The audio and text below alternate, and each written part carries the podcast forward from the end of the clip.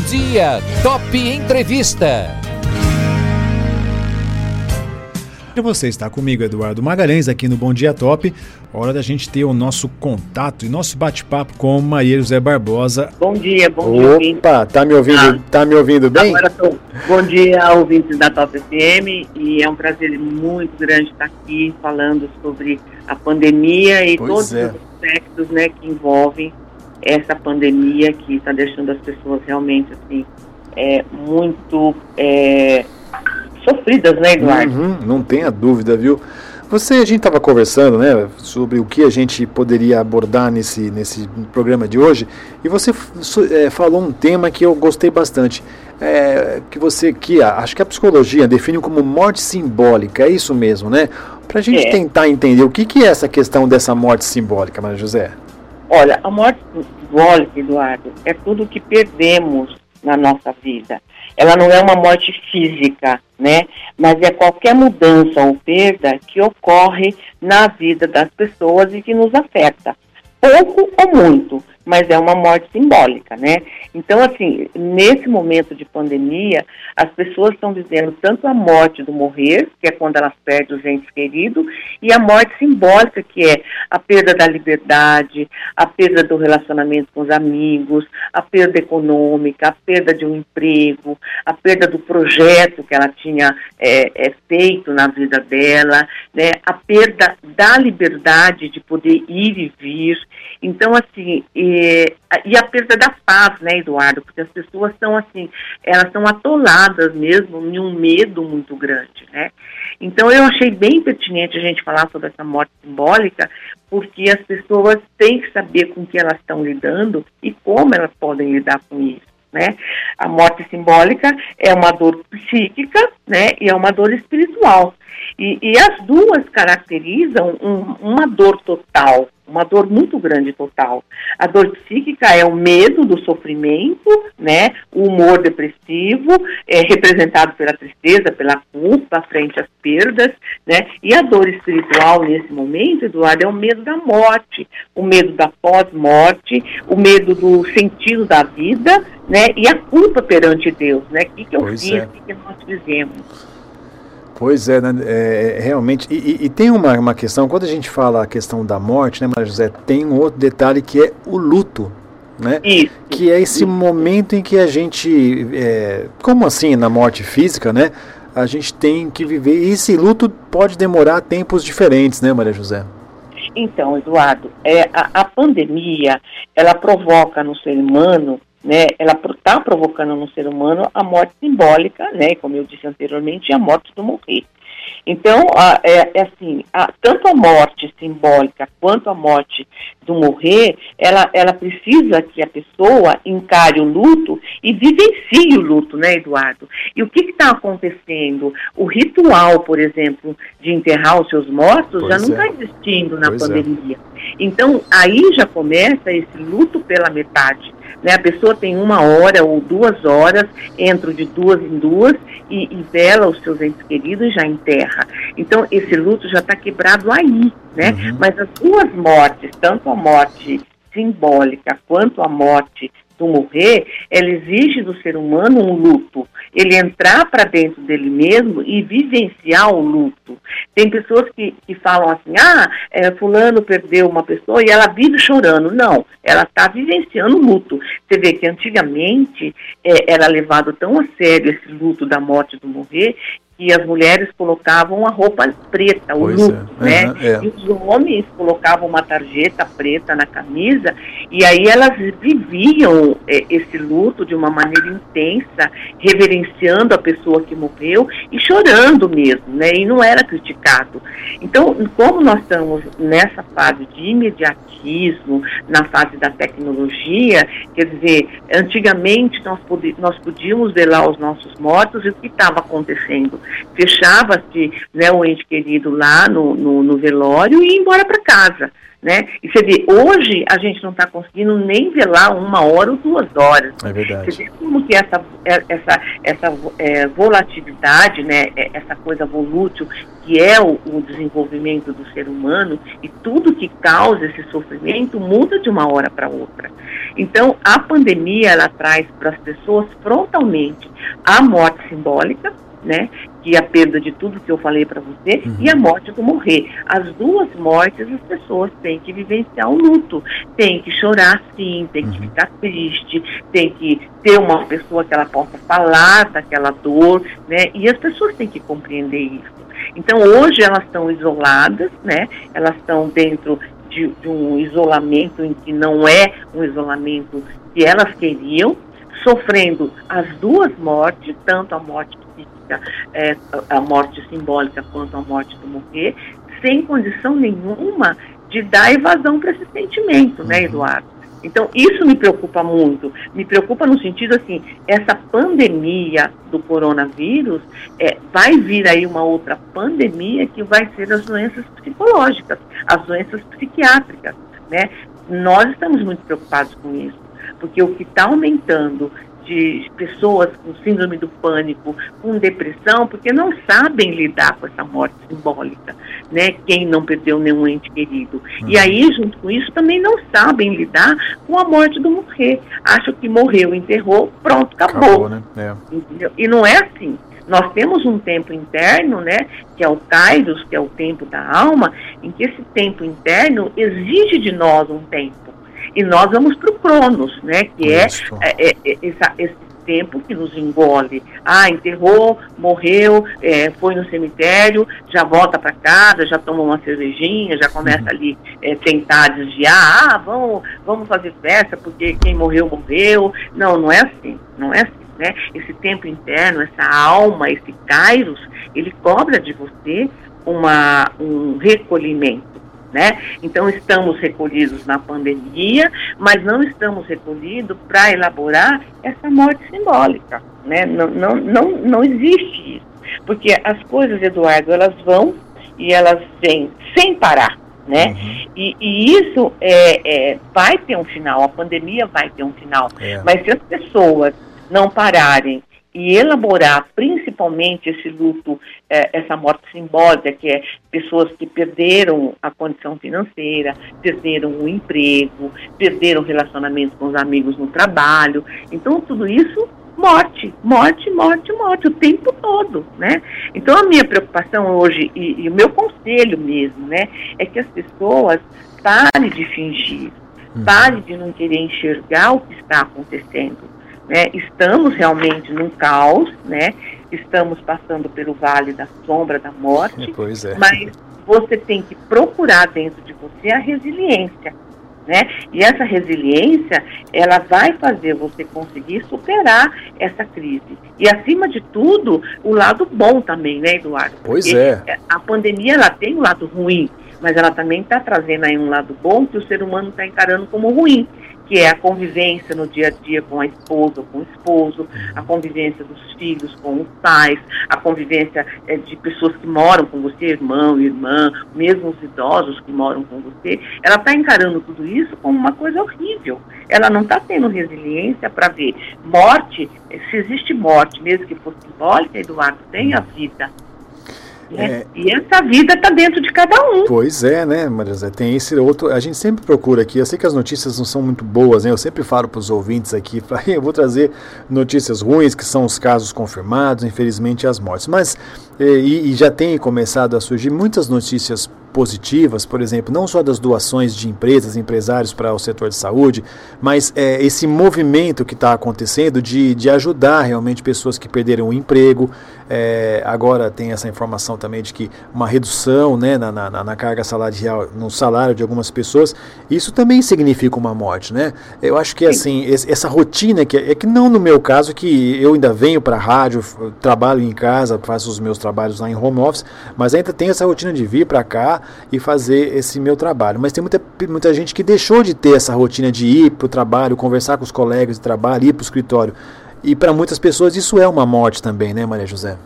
É uma morte, é uma morte, né, Eduardo? E, e é, é, veja bem, é, elas estão encarando tudo isso né, como se fosse realmente estamos nas trevas. Pois né? é. E, e, tem o lado bom também, por exemplo, é, se a gente for ver, uh, o que hoje o Brasil fez em termos de saúde, em termos de prevenção dessa pandemia, nem os Estados Unidos, nem a Europa fez né? Sim. Então, assim, tem, tem aí muita essa questão política que eu não quero resvalar nela, mas também tem é, é a preocupação do governo, a preocupação em estar tá dando para as pessoas e outra, né, Eduardo, essa pandemia trouxe, é, acordou dentro do ser humano a semente da solidariedade, Sim. né?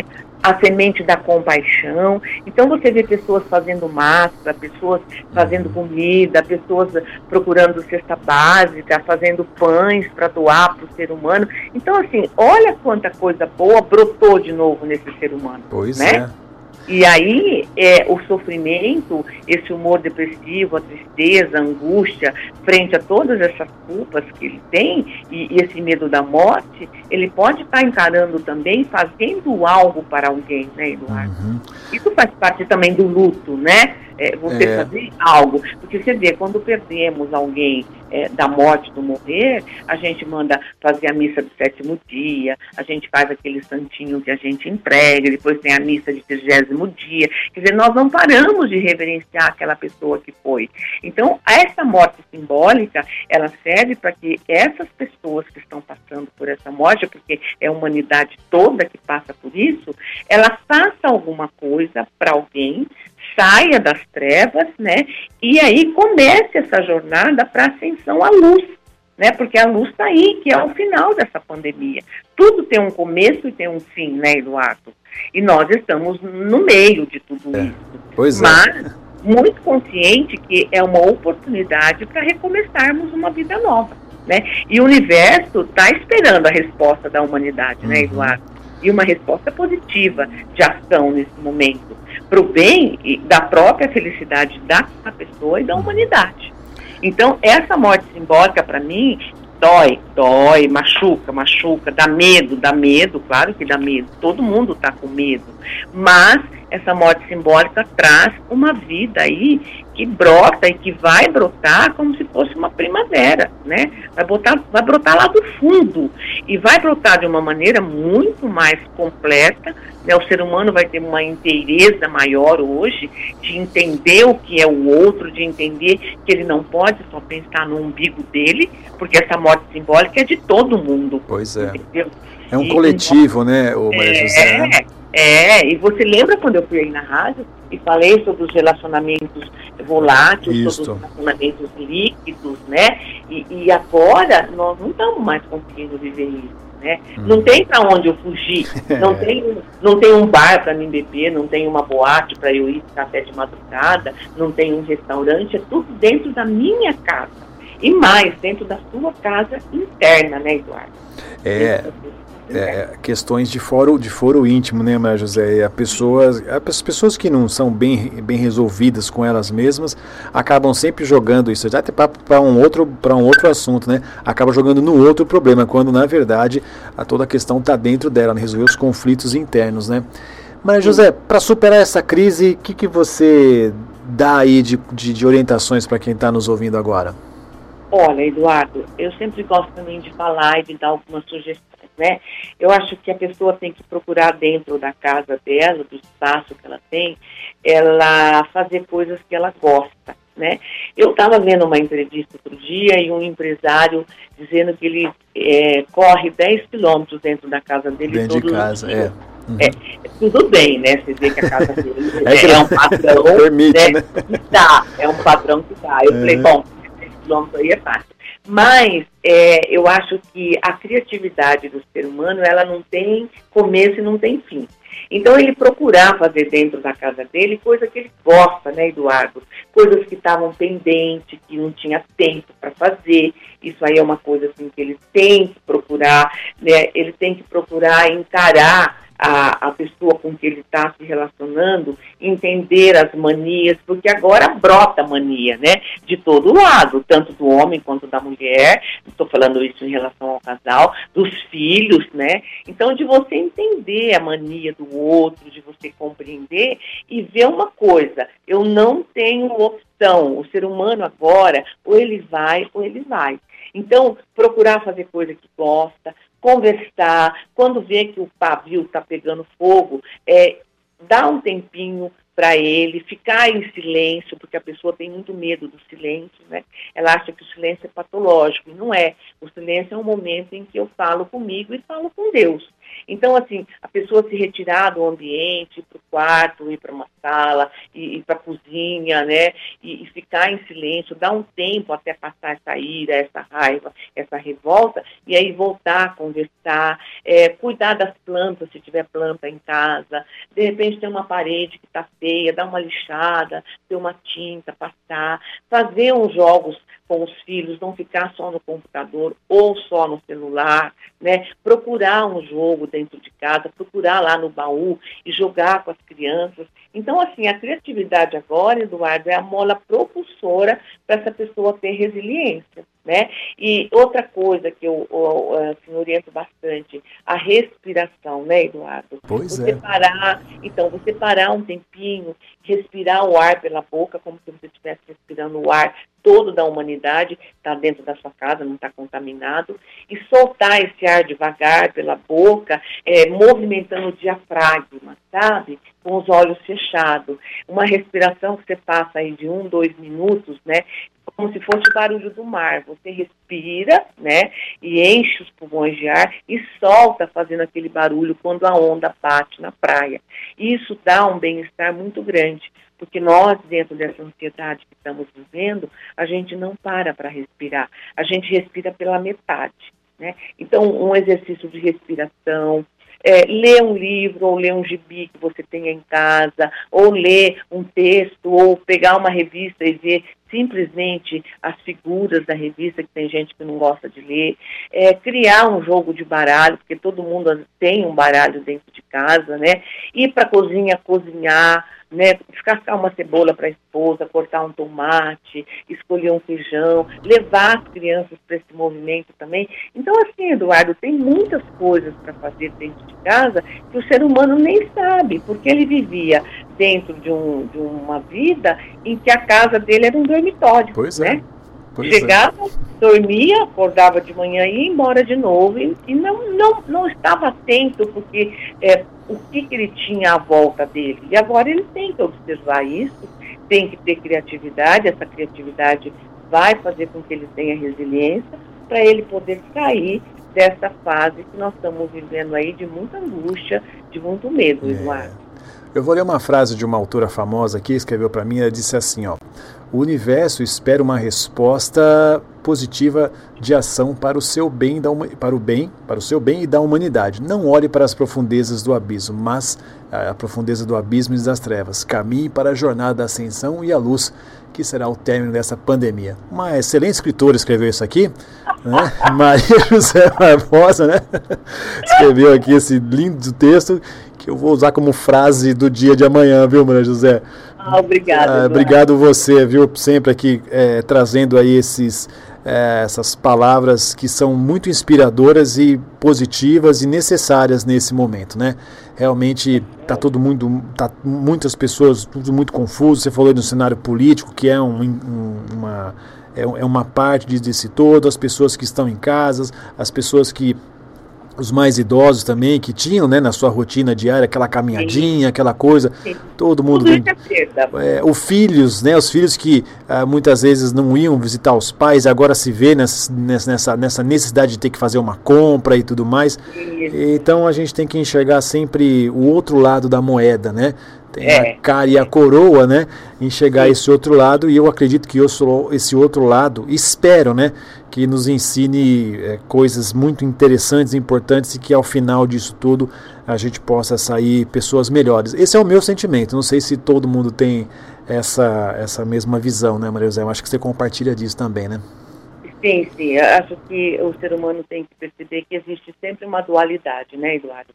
Se tem sofrimento, é porque tem alegria. Se tem morte, é porque tem vida, né?